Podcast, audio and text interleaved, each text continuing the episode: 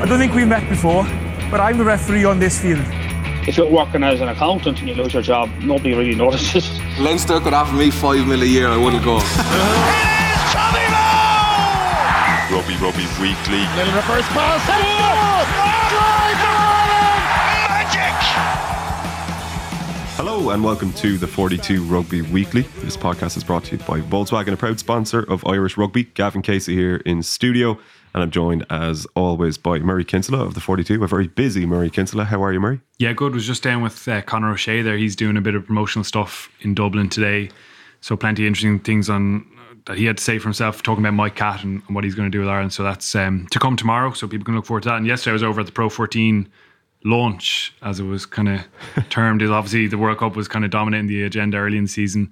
But uh, all the ca- uh, coaches and a few players were there and got loads of stuff out of that as well. People could probably see it on the 42 already, but it was a, a busy day. Yeah, loads of loads of interviews. Yeah, we're joined as well in studio by Bernard Jackman. How are you keeping, Bernard? Good, thank you. Excellent. Couple of like newsy things to talk about today. Bit of an odd week in that we're going back into Pro 14 and the teams at the weekend are going to be quite experimental.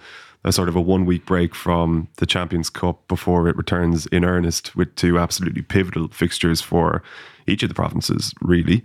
Uh, but we're going to kick off with uh, a six week ban for eye gouging on behalf of Pierre Bourgarit. Um, Yeah. It's kind of extraordinary, really. I, I, I suppose in the statement released, they attempt to qualify it based on their own policies and rules, essentially. Um, like it was an independent disciplinary committee. Typically, the statement was it was decided that the offence was at the top end of World Rugby's sanctions for contact with the eye area. However, it was also decided that there was no reason to consider a sanction greater than the minimum entry point of 12 weeks. There were no aggravating. No aggravating factors and taking into account the player's guilty plea, clear disciplinary record, and timely expression of remorse, the committee reduced the sanction by the maximum of 50% before imposing a six week suspension. Yeah, I was shocked at this. I thought it was going to be a couple of months. I thought it needed to be. It was so blatant. The play had actually stopped, and everyone was obviously pushing and shoving. And I mean, I'm sure Bourgarit uh, argued that he didn't know exactly where he's putting his hand, but he there's sustained pressure. I think they actually they mentioned that, don't they? Like, what do you have to do to get beyond 12 weeks? Get your finger into the side of their eyeball. Like, it's it's to me, it's incredible that that's only a 12 week entry point. There's the usual 50%, which by now we're all sick of. What what else is he going to do apart from turn up and be remorseful? He put his finger in, in, into someone's face towards their eye. Luckily, Tom Curry has his eye closed, but there's there is for me sustained pressure there. I think it's a disgusting act. It doesn't belong anywhere in life. Don't go near someone's eyes, regardless whether it's rugby. I just think it's farcical. Like players are getting. Will Addison gets four weeks for poor tackle technique, whatever. That's a separate issue. But all, all, all the, the gap is is two weeks for putting your finger into someone's eye. It's just absolutely insane to me. And I think the reaction has been completely understandable. People cannot under cannot appreciate why a, a disciplinary committee doesn't feel this deserves a, a greater suspension. Go higher in the in the top end scale. It goes up to fifty two weeks. Completely dissuade anyone from even recklessly thinking about doing that or, or making that accidental contact. Keep your keep your fingers away from people's face. Ah, but accidental contact, I find nonsensical actually, because and that isn't even the case here. no, it's it's, it's absolutely certainly not. Uh, if you have your hand near somebody's eye, you're going to be able to identify that it's a fucking eye. Like there aren't a lot of parts of the body that feel like an eyeball. You know what I mean? It, it- surely the compulsion is to just, if it is accidental and your hand is strayed there, uh, to remove it immediately. You know, rather than apply pressure.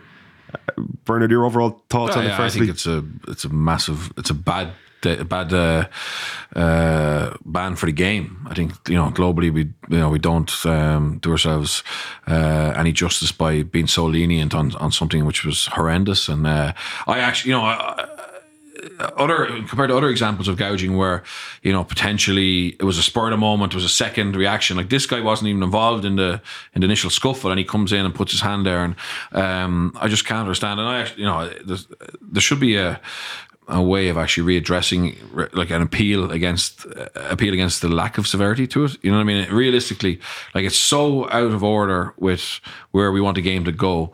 Um, you know, whoever I know there's probably rules in place, but I would like to see the ERC or World Rugby actually uh, make a point that this isn't actually acceptable. This is way off where we want to go, and um, unfortunately, and I noticed from playing playing against French teams and uh, and uh, coaching down there that they don't see the gouge as negatively as we do and see it as a cowardly act. You know, uh, the fourchette it's called, um, and you know, there's always this this kind of uh, machoism around you know, when they come to our place. You know, we'll give them the fourchette, and you know, and, and we'll get stuck into them, and they won't want to know about it. And um, and I actually really believed and hoped that it was gone. It was gone. It was it was something from the dark ages. Um, and I as much as I hated seeing the incident, I thought, okay, well, this is another opportunity to to really show strong leadership and show that we don't want that to be part of our game and that ban and and whether it's 20 weeks or whatever uh, or longer you know that goes around um, the the world media and people go people read that and the kids who read it see you know we're not going to tolerate it and then then they just go and give a, a six week ban which is completely ridiculous EPCR have the right to appeal it. well, I hope, yeah, I I, wasn't do. sure if they did or not, but Yeah, I it's a great point. yeah, They should think- appeal it. I, I they should appeal it. Yeah, and, and we always see clubs and players appealing bans because of um, they feel it's too severe. Well, this is a case where the governing body um, need to go. Hang on, you know. That, that citing committee didn't actually um, fulfill their role, which is protect player safety in a strong enough way and readdress. And even if it doesn't get changed uh, and it stays at six weeks for whatever reasons, at least they're showing that Yeah. they don't agree with it you know, and because they're not they're they're quick enough to to make decisions. In fairness, you know, we're going to talk about the Ulster one. You know, where um, on the pitch, uh, the referee felt it wasn't a yellow card, but in fairness, they come in on the back of that and, and they make probably what was the correct decision, you know, for head to head contact. So it's not like they don't disagree with their officials at times, particularly referees. Um, well, why not have a look at the, the citing committee that who who who made the judgment um, in this case for the gouging and say we don't actually we want to see why and we want to go through this again because I don't believe it's a strong enough message. Yeah, they say there's no reason to to consider a sanction greater than 12 weeks. There's so much reason. Yeah. Burns just outlined it. That's a just ludicrous stamp it out of the game. Like just it's disgust. Like, Like we don't see it very often anymore. Yeah. thankfully.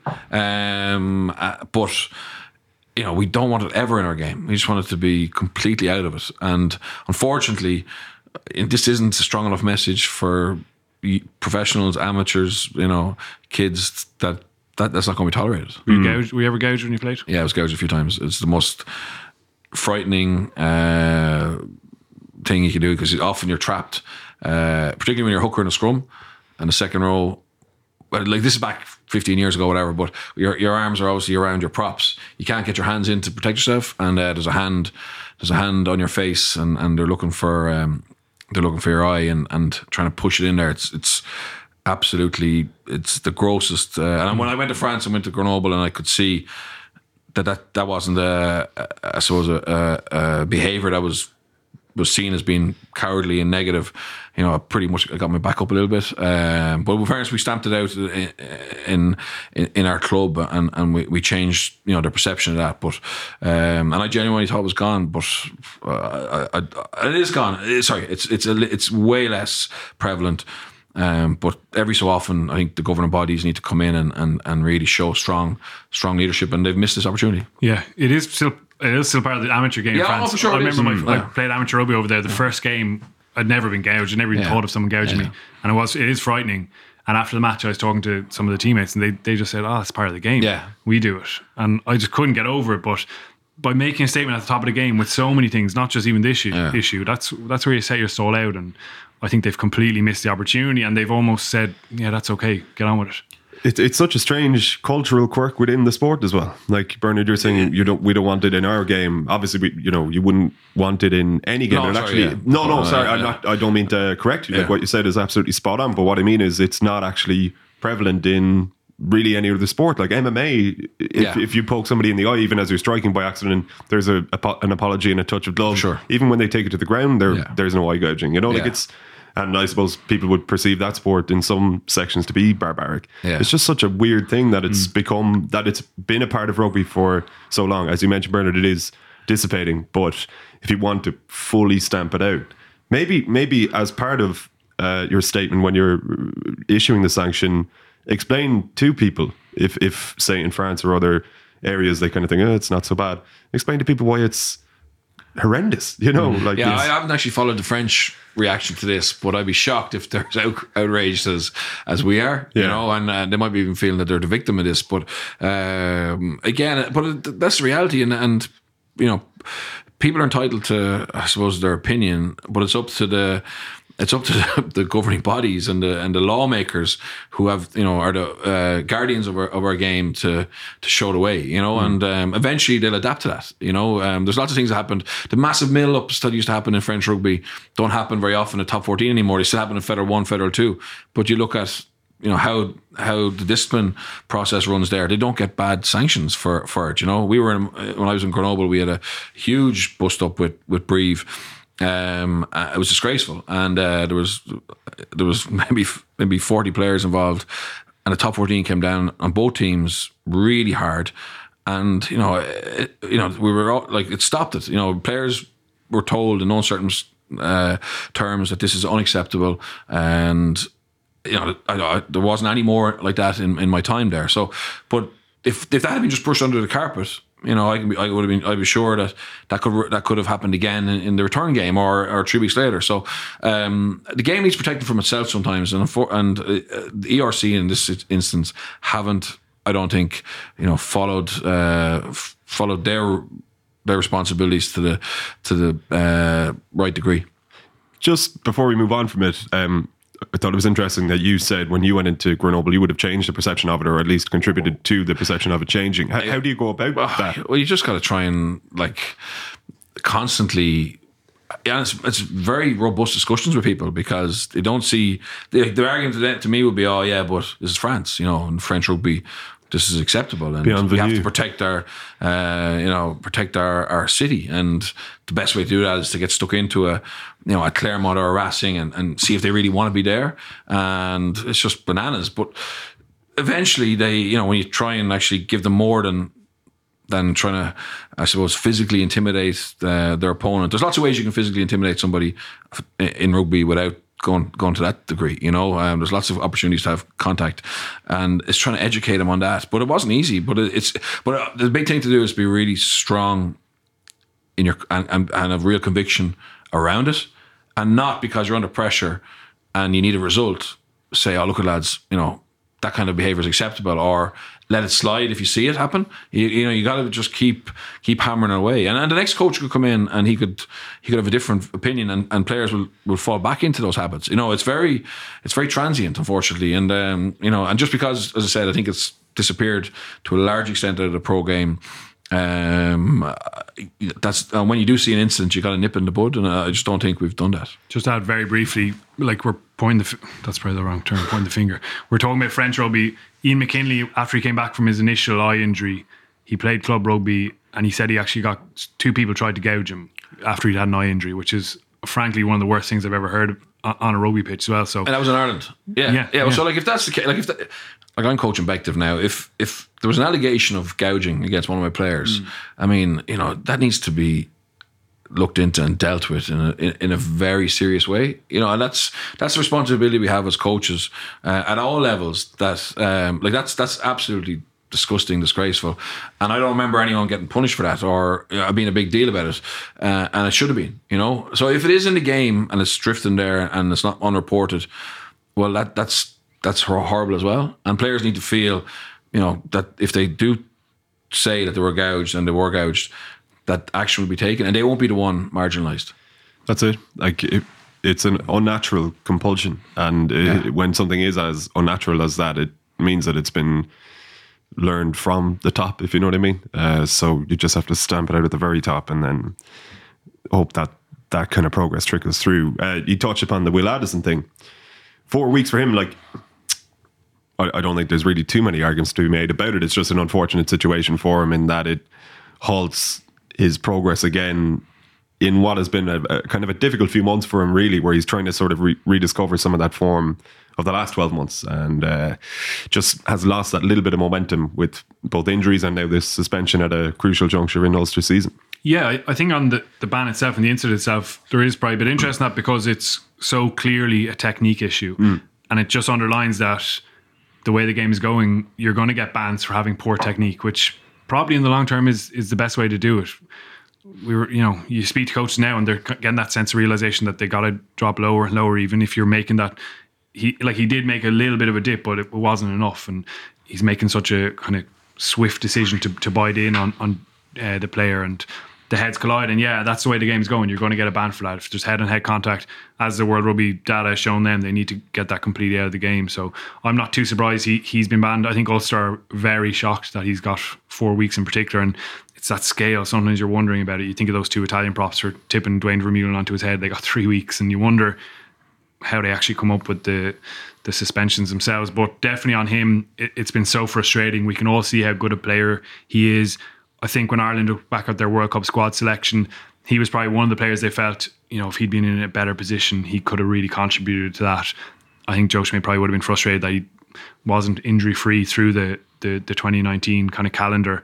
Um, but he has such ability, such a lovely player to watch the way he glides around the pitch. He does kind of things that you're told not to running across the pitch, but he often finds that little chink. He'll throw that pass, he'll take that risk. Um, and there's definitely still areas of his game to, to get better, but I think someone who will ha- have a have a future with Ireland if he can either stay fit or, or be be on the pitch. This is just as you say, it sets him back a little bit more again. Your thoughts on the ban, Bernard? Yeah, I thought four weeks was fair. To be honest, I was shocked during the game that uh, the referee and and the TMO felt it was fine. Um, and it was in, like Ferris. I was listening to watching on BT. Stephen Ferris, in fairness, straight away said, "Nah, that's just, that's a." You know, I need to look at this. This is serious trouble here.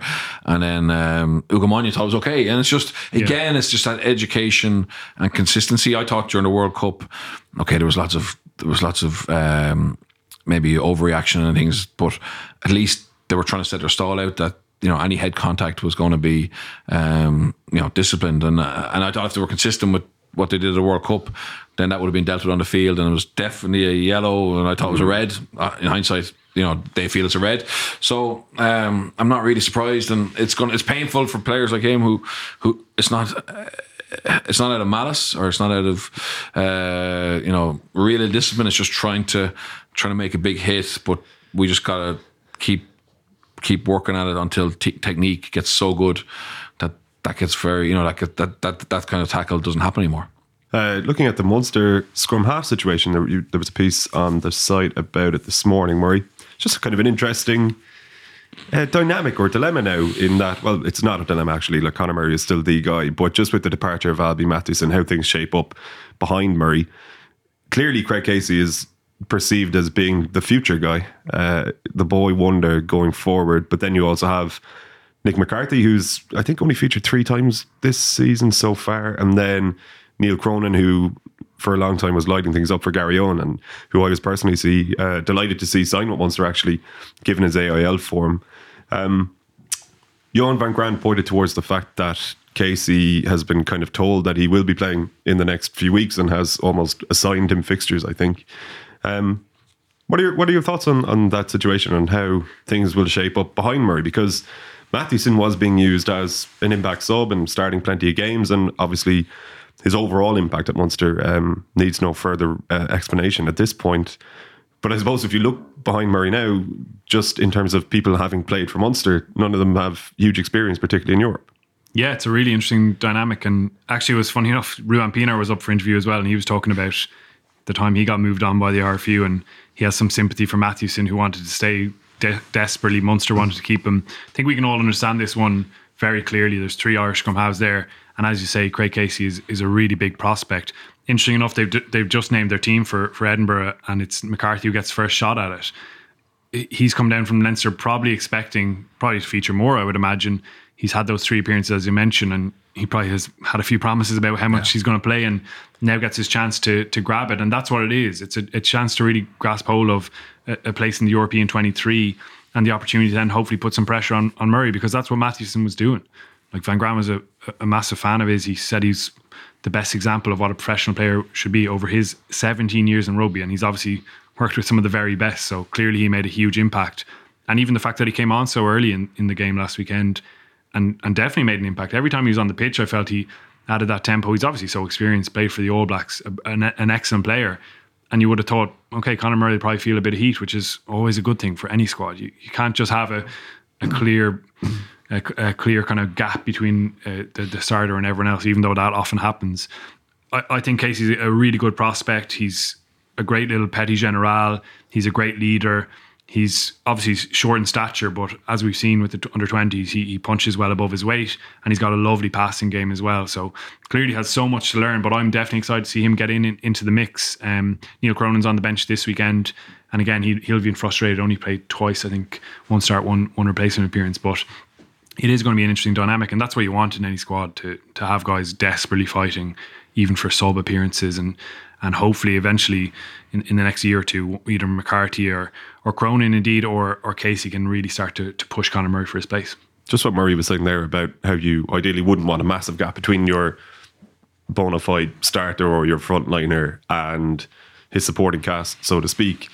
Is that a con- concern at all, given that Conor Murray, while he's been reasonably decent for Munster this season, probably still hasn't hit the heights of the past, and now there probably isn't really anybody behind him that would put his position in the starting team in jeopardy for the major games in which he's expected to start. Yeah, yeah. Listen, I think Nick and, and uh, Craig are are really good players. I just I think this is a really difficult one to to manage because I think for if if you want Munster to win a European Cup or Champions Cup or Pro 14 even, you know, having Alby there is a is a big help.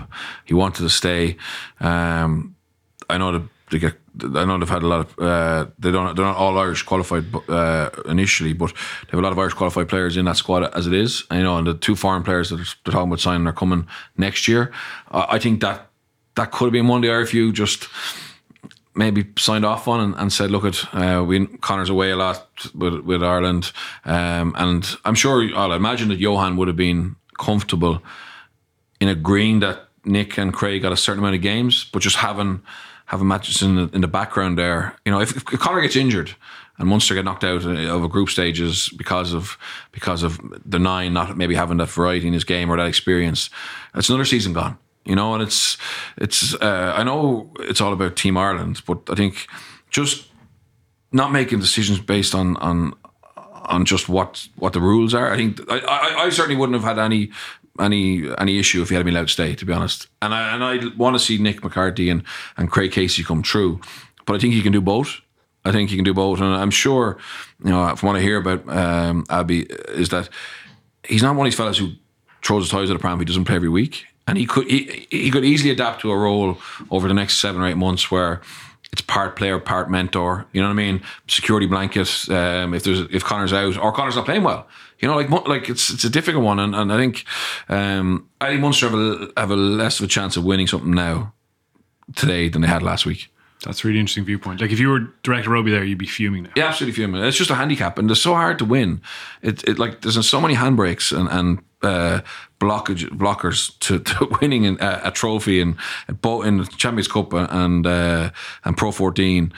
And you do you do a great job of finding this guy because he's been on the market like he's been around. He's, he's his career dipped yeah. to a certain like I could have got him in Grenoble at one stage and he was he was floating around um, and he's come here and he's you know he's he's found his form again and he's a valuable member of that squad.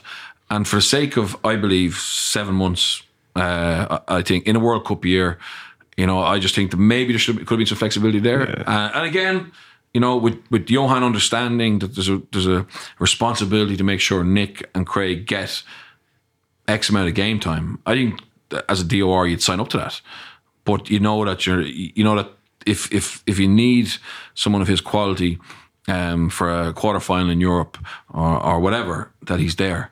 That's the, that's the perfect situation where there's fluidity and trust and understanding. Um, and again, uh, like I know from from David Nucifora's point of view and whatever whoever else is involved in that, it's much easier having gone because now you know they have to play the lads. Uh, but it doesn't help Munster in this situation. And tomorrow it'll be Leinster, and the day after it'll be Connacht and Ulster.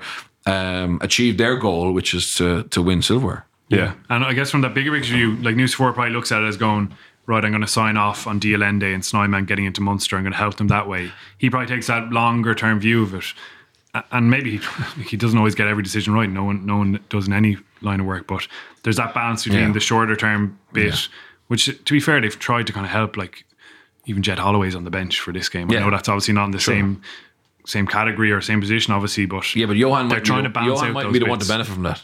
Yeah, Do you know what I mean? From, yeah. If you're Johan or or Leo or or um, you know any of the coaches, you mightn't be you mightn't be the one. You might be there in, two years' time. He might be gone, You yeah. might be gone because you didn't win silver. It- so it's a very difficult balancing act. And the RFU do do do it pretty well. And um, I'm not saying that the system is broken.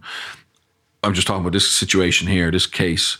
Um, I personally feel that Munster would be better served him still being there, and I don't necessarily think that would block Casey or or Nick Nick McCarthy as much as maybe other people fear. Yeah, well, if Casey's on the bench in, in two years' time for Ireland, then Nucifora will call us in and Yes, give a 100%. press briefing and point exactly to that case, as he does with John Cooney uh, yeah, when it worked out. And Yeah, other but- times it probably hasn't Yeah, worked but out. Murray, he could he could be on a bench for Ireland in two years' time and be a better player Yeah, because he's learnt Yeah. more as well. Of course, yeah, Do you that's know what I true. mean? Yeah. You know, like some players have come to Ireland, like I know it goes back to uh, John Langford, but his influence on O'Connell and O'Callaghan after he left Yeah. was huge. You know what I mean? Um, you know, there's been foreign players who've come in and they've given more to the overall development of players than some coaches have. That's the reality of it. Yeah, it's a fascinating one. And even t- s- speaking to go back to Pienaar, speaking about his side of it and how tough it was for him to move away. Now, Mathewson obviously hasn't put in quite a, m- that amount of roots. He wasn't here for seven years, it was 15 months. But there's that personal side to it as well. I'm sure he's in absolute bits having to leave somewhere he's absolutely loved as well. And Pienaar still feeling the hurt of, of that time, what, 2017? Yeah, but also it's like you know you want players who come to Ireland from abroad to buy into it and perform, and also the other end of that, then they want to feel that um, if they perform and they really contribute to the whole organisation, you know, it's not a fixed term. Like we all like people have to retire at sixty if they're doing a great job and they're loving it. There's usually flexibility around being able to stay. Whereas we're kind of sending this message out: go to Ireland, they'll use you for what they can, and then you're gone. You know what I mean? So you might as well come in and just just sit back and, and take it. I'm not saying that pe- players will do that, but it's just not really rewarding somebody who's really come in and had a, a big influence. And I think that's wrong, you know. Um, and I know you need rules, but um, you know we should be able to have a little bit of flexibility. I think. Indeed. We'll talk about the other two provinces that we haven't really alluded to then. I wanted to kind of do a, a general uh, look back at the Champions Cup, but just time has gotten away from us slightly. Bernard, you went, you expected Leinster to go down to Lyon and get a very good victory, probably actually more convincingly than they did, but Lyon probably showed us more than you expected them to Yeah, show. So they turned up. Um, credit to them.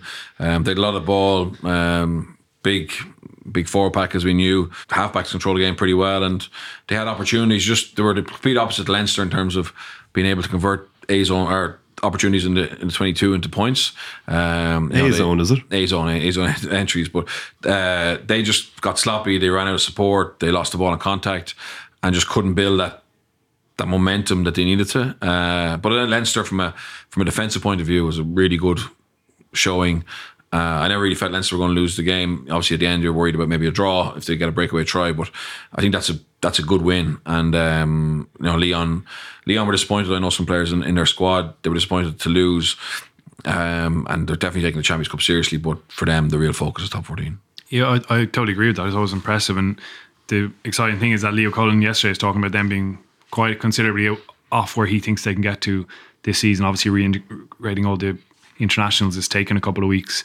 So that's thrilling. And, and then to see those younger guys, particularly Kelleher and Deegan, step up to the mark in that type of game, particularly. Brilliant. If it was free flowing, open attack, you'd expect them obviously to thrive in that. But they got stuck in. They muscled up. They were strong in contact against a big Lyon team, and they did not stop tackling. So really positive signs for both of them. I would say, even for someone like Andy Farrell watching on, seeing him in a match that looked almost like a test match at times in terms of the brutality was really positive, and yeah, the conveyor belt keeps rolling. It's great that. There are those positive sparks, particularly after the disappointment of the World Cup and and potentially some change coming in the Ireland squad. Hundred percent. Yeah, we got your thoughts in detail as well on the members podcast on Monday. We did look back on all of the provinces' games in Europe. So members at the 42.e if you want to sign up there, and uh, we'll, we'll be rolling out these extra podcasts as the European season goes on, and also during the Six Nations as well. Glasgow up next for Leinster Murray.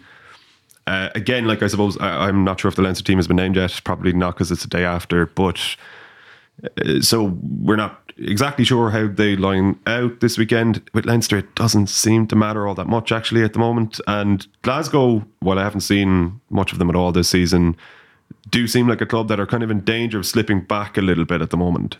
It's a really interesting one for them. Obviously, Dave Rennie's going to Australia, and we always tend to buy into that narrative. The coach is gone, so they're they're losing focus.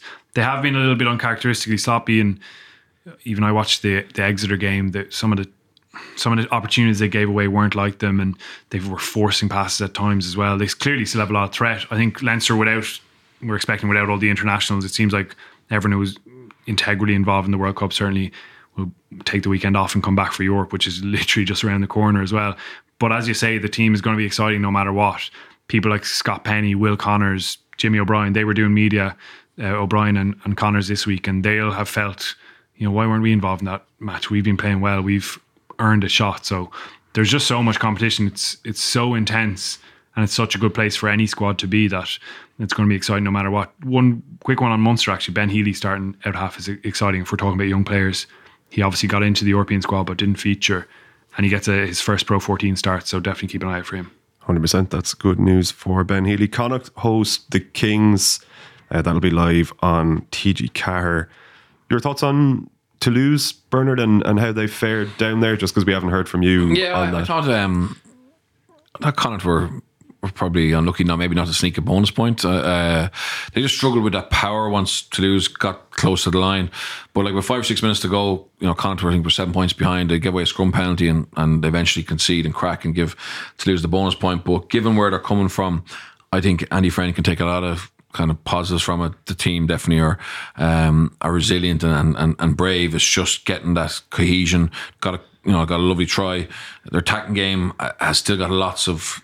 I suppose uh, dangerous parts of it, um, but when they get a little bit more consistency in terms of the first choice players, Connacht will be a threat. But um, yeah, uh, Toulouse are Toulouse didn't hit hit uh, the straps really either. You know, it was a dirty day. Um, they're always quite comfortable and probably just focused on their forward power and their size rather than actually playing that kind of wide wide offloading game that they're very very good at. So uh, yeah, you wouldn't have said Toulouse are, are going to win the, the Champions Cup on based on the game against Connacht, um, but I certainly wouldn't write them off either. Yeah, good news yesterday from the Pro 14 event that it sounds like Bundee Aki's new central contract is just about to get over the line. Obviously, he's been negotiating directly with the union this time. It's going to be the first uh, Connacht central contract, which is obviously a sign of progress. It's fantastic as well that he's staying in Connacht when he's when he's getting a big deal like that rather than going abroad and potentially earning even more. He's become such an integral part of it. I was down there after the Montpellier game and we were sitting in the pre- press conference and the fans, the young fans outside chanting his name for about 30 minutes before he came out. They absolutely love him and he loves it as well. He's such a kind of almost spiritual leader down there now. You, you see those big moments of contact where he's up on his feet, kind of pumping his chest um, and has become absolutely part of the furniture around Galway as well. The people love him. So it sounds like that's uh, going to be any day soon with an announcement. Um, and it's a great, great one for for Connacht as well as Ireland. Just getting it nailed down without too much drama, too many big offers from abroad, or, or us reporting it anyway. so uh, all positive on that front. Follows up on Kieran Marmion signing his new deal as well, and and that's what you want. You want to build, keep building that squad with those key leaders. Yeah, and I think that I agree with you. I think the RFU handled that very well. Um, they got the business done before and didn't get it let drag on, and it's great to have them stay in Ireland. Hundred percent. So Munster, Edinburgh, Ulster Scarlets, they are kicking off simultaneously on Friday night, and then we have got Connacht and the Kings. That is seventeen fifteen on Saturday, quarter past five, and then Glasgow hosting Leinster uh, on the same day at twenty five to eight. Can we expect four provincial wins? Oh yeah, Connacht, yeah, Munster, yeah, Ulster, yeah, Leinster away. Probably considering to strengthen their team, that'd be another good weekend. Yeah, let's go for it. Four wins. Yeah, I agree, I agree. I think they'll, they'll get four. Super, super. Thank you very much, gentlemen. Podcast was brought to you today by Volkswagen, a proud sponsor of Irish Rugby. I have to run for a train to Galway for our quiz in the Púcán later on this evening. Looking forward to seeing a few of our Western listeners. And uh, yeah, we'll catch you then. We'll also be back next Thursday. Uh, no extra podcast this uh, this Monday. So until next Thursday, enjoy the rugby over the weekend, and we will catch you then. Take it easy. I don't think we've met before, but I'm the referee on this field. if you're working as an accountant and you lose your job, nobody really notices. Leinster could offer me five mil a year, I wouldn't go. Robbie Robbie Weekly. Little reverse pass.